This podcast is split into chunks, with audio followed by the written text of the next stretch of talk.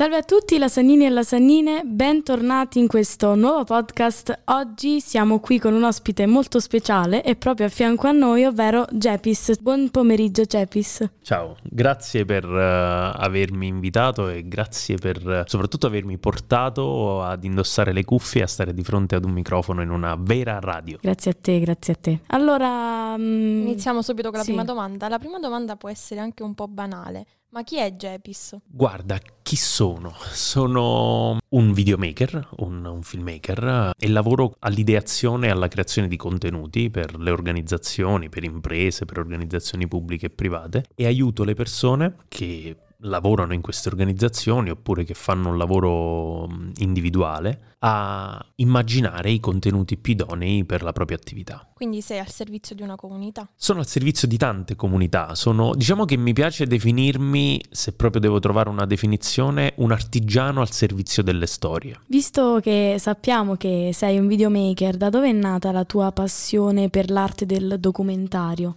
E perché proprio il documentario? Guarda, la mia passione è nata da, un, da una forma di attivismo, possiamo dire. Eh, io fin da quando ero adolescente ho lavorato lavorato tra virgolette nella mia comunità Caselle in Pittari, mm, nella Proloco della mia comunità, ma poi anche in tante altre associazioni, per portare avanti dei progetti soprattutto in ambito rurale. Eh, uno più importante, il più diciamo eh, rilevante è il Palio del Grano. E proprio in questa attività associazionistica del Palio del Grano ho mh, mm, abbracciato la videocamera, ancora prima di iniziare gli studi universitari. Abbracciando la videocamera ho capito che quella, come dire, era una cosa che mi piaceva fare. Ho iniziato a documentare quello che mi accadeva intorno e poi da cosa nasce cosa, il documentare mi ha fatto fare dei percorsi di approfondimento anche. Ho capito che documentando non solo imparavo tante cose, le rielaboravo, rielaborandole diventavo una versione migliore di me stesso giorno dopo giorno e poi sono andato a studiare proprio scienze della comunicazione ad un certo punto quando ho dovuto scegliere il percorso di studi universitari. Quindi di quello che era all'inizio una semplice passione, un passatempo, poi è diventato un vero e proprio lavoro. Proprio così, è diventato un vero e proprio lavoro quando poi nel 2010 ho aperto la,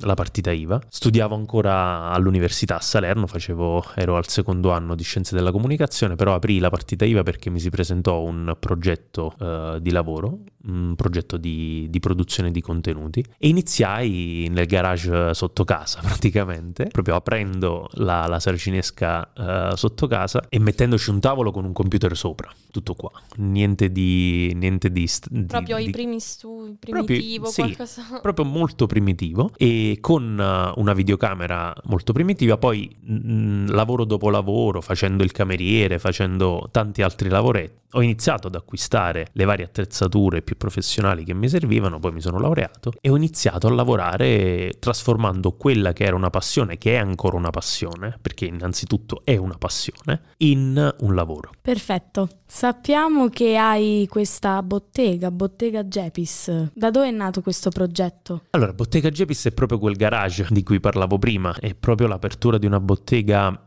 facendo l'artigiano ho preferito mettere vicino al mio nickname, perché Jepis, non, non, l'ho detto prima, era il mio nickname, che poi è diventato il mio nome aziendale e la mia firma, la firma dei, dei miei lavori. Bottega Jepis quindi è, è, il, è il modo in cui chiamo innanzitutto lo spazio dove lavoro. È una bottega perché io sono un artigiano, lavoro partendo da quello che so fare con le mie mani, avvalendomi poi della collaborazione di collaboratori che possono interagire con me, però prevalentemente al mio tavolo di lavoro ci sono innanzitutto io e poi ci sono delle persone che si possono sedere al mio tavolo di lavoro quando creano con me le narrazioni, i contenuti che ci troviamo a creare insieme nella bottega. E amo pensare, dire che tutti i giorni parto dalla mia bottega e tutti i giorni torno nella mia bottega perché il mio lavoro è un lavoro che sembra, mm, come dire, statico, ma di, di, lavoro statico vicino al computer c'è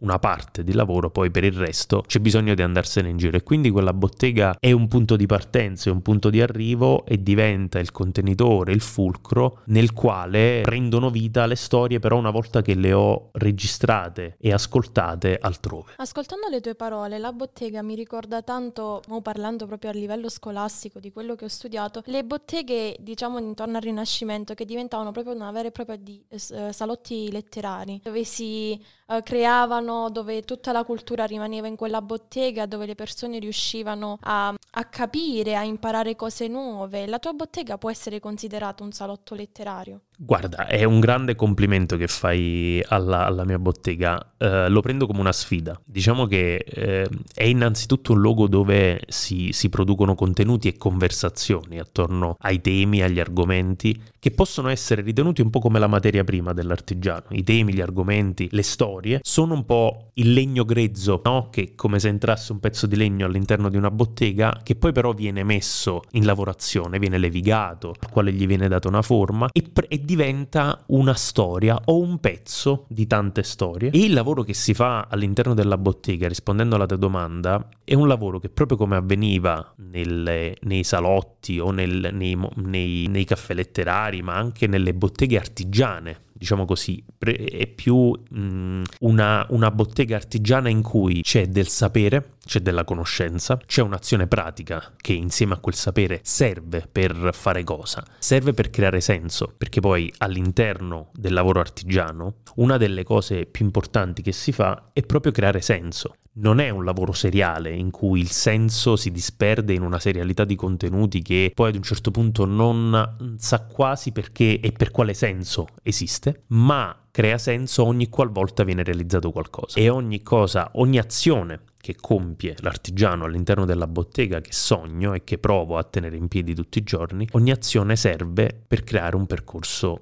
sensato. Quindi ci vuole anche creazione sicuramente. Ci vuole creazione continua, creatività, tanta, ci vuole quello che oggi secondo me è una componente cruciale in un mondo in cui l'intelligenza artificiale, la robotica, la, le automazioni in generale ci stanno coinvolgendo molto all'interno di processi in cui noi esseri umani dobbiamo chiederci che cosa ci facciamo in questo mondo e qual è la visione che abbiamo. Il lavoro creativo, il lavoro artigiano e con artigiano non dobbiamo intendere un'accezione di, dire, di, di, lavoro non di livello alto, ma di livello alto proprio perché c'è un percorso in cui l'uomo e la donna fanno un percorso di appropriazione di senso nella propria relazione con il lavoro e con le materie prime che lavorano. In questo caso parliamo di immateriale, non parliamo di cose materiali, anche se negli ultimi, negli ultimi tempi, soprattutto causa, pan- causa o grazie alla pandemia, il lavoro della mia bottega è diventato sempre più un lavoro che mescola atomi e bit, cioè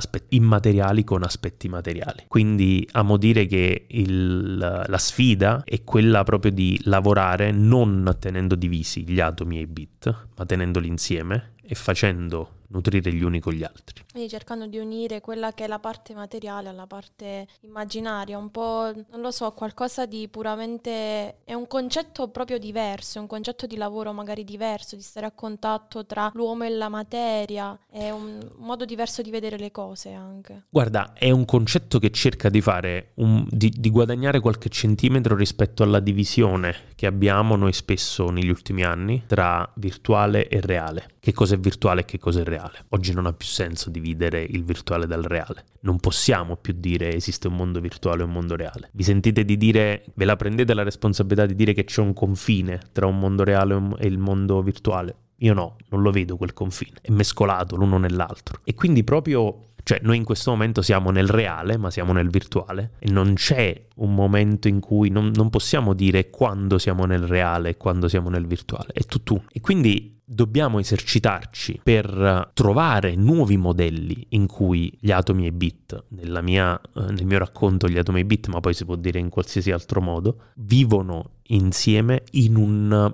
in modelli tutti da scrivere, tra l'altro. Perché noi veniamo da un mondo e stiamo approdando in, in una nuova era, siamo nei primi anni di una nuova era in cui questa dicotomia non può esistere. E quindi alcune regole sono tutte da scrivere Perfetto, è sicuramente un bel discorso, credo. Poi questa, mm, questo progetto della bottega è qualcosa di interessantissimo e speriamo che arrivi a più persone, no? Il tuo esempio di bottega. No, mm, volevo solo aggiungere che eh, io termine di bottega, il termine bottega il concetto della bottega ha dentro questa cosa che dicevi tu, Mm, cioè il fatto di non essere un contenitore che si ingrandisce tanto, però un contenitore che comunica agli altri, sì, ispira sì, altri esempio. e che magari faccia crescere altre botteghe, ma che non contenga tante persone al proprio interno, un po' come succedeva in passato, no? Non, non c'è bisogno di creare contenitori grandissimi, ma c'è bisogno di ispirare persone che crescano Creare e tanti cre- contenitori. Brava, e che creino a loro volta i contenitori giusti nel posto giusto. Bene, parlaci un po' del tuo libro. Il mio libro è quello del mio coautore, del coautore di Parole Forgiate, Vincenzo Moretti. È un libro che, come detto, si intitola Parole Forgiate e ha un sottotitolo emblematico rispetto al discorso che stavamo facendo adesso, Chiacchiere di bottega tra fare e pensare. È il sottotitolo. Noi abbiamo dato chiacchiere, abbiamo scritto chiacchiere di bottega proprio per rivalutare il concetto della chiacchiera, che è un po' quello che stiamo facendo noi adesso, e che non è qualcosa di inutile, che non è qualcosa di stupido, superficiale, ma è qualcosa che attorno al tavolo di lavoro, la chiacchiera, diventa quell'olio necessario per far funzionare ingranaggi, diciamo, che servono per creare valore. La chiacchiera è anche quella cosa che, in un termine molto più sexy oggi che brainstorming, serve per uh, far funzionare le idee, per metterle in circolo. Far funzionare anche i gruppi. Magari. Far funzionare i gruppi. Quindi c'è bisogno di fare, nel, come dire, noi abbiamo, eh, rispondendo alla tua domanda, abbiamo scritto un libro in cui abbiamo messo in fila delle parole, che sono le parole che all'interno della mia bottega, della nostra bottega, servono per far funzionare le cose. Ci sono anche delle parole accoppiate, come allievo e maestro, limite e consapevolezza, approccio e risultato. Sono parole, insomma, che servono come un po' degli arnesi, come degli strumenti. Servono per creare quello che vogliamo, come dire, che prima immaginiamo e che poi realizziamo, e nel nostro caso cosa sono i nostri manufatti? Sono dei manufatti narrativi. Noi creiamo storie e naturalmente dal libro si evince che noi non creiamo storie utilizzando il video o il podcast oppure il libro soltanto. Creiamo storie che possano transitare tra più media, possono essere quindi transmediali. Ma quindi per te che cos'è una storia? Una storia è un dispositivo, è un grande dispositivo di, di apprendimento e di divulgazione. Noi attraverso le storie riusciamo a essere ste- essere noi, stessi e a essere in relazione con gli altri. Le nostre storie ci danno, secondo me, la possibilità di contenere sia i fatti che tutto quello che circonda i fatti della nostra vita e soprattutto per me le storie sono una uno strumento per uh, imparare, non solo per bloccare e per fotografare qualcosa, ma anche per uh, immaginare nuove cose. Se ci pensate, quando noi raccontiamo una storia,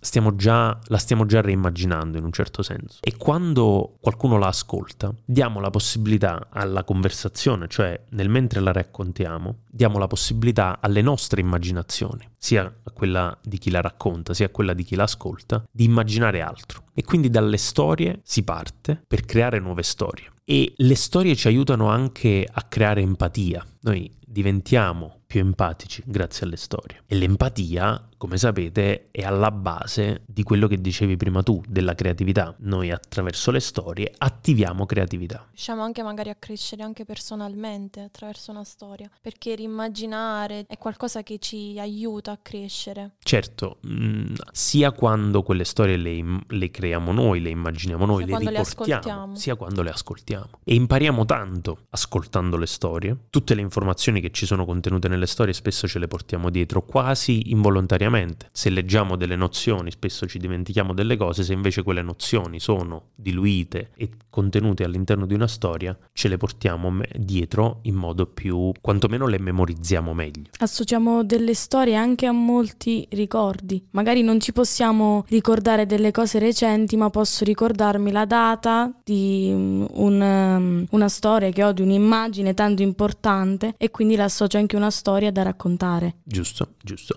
E soprattutto la grande fortuna che abbiamo oggi è che noi le storie le possiamo raccontare in tanti modi. Possiamo tenere, possiamo esercitare quelli che a me piace chiamare talenti creativi Perché se ti piace disegnare, le storie le racconti disegnando. Se ti piace raccontare con la tua voce, accendi il microfono, ti metti le cuffie e racconti una storia con un podcast. Se ti piace l'immagine, quindi una storia raccontata in maniera figurativa, puoi fotografare, puoi fare video, puoi fare grafica 2D e 3D e quante più ne possiamo aggiungere. Quindi, o puoi unire tutti questi linguaggi. Quindi oggi viviamo in un'epoca molto fortunata da questo punto di vista perché possiamo manipolare le storie in maniera straordinariamente creativa. Perfetto. E con questo direi che il nostro podcast può finire qui. Ringrazio tutti gli ascoltatori e ringrazio Jepis. Grazie a voi. Per queste magnifiche parole. Speriamo che il concetto sia arrivato anche ai nostri ascoltatori. Alla prossima. Ciao. Buonasera.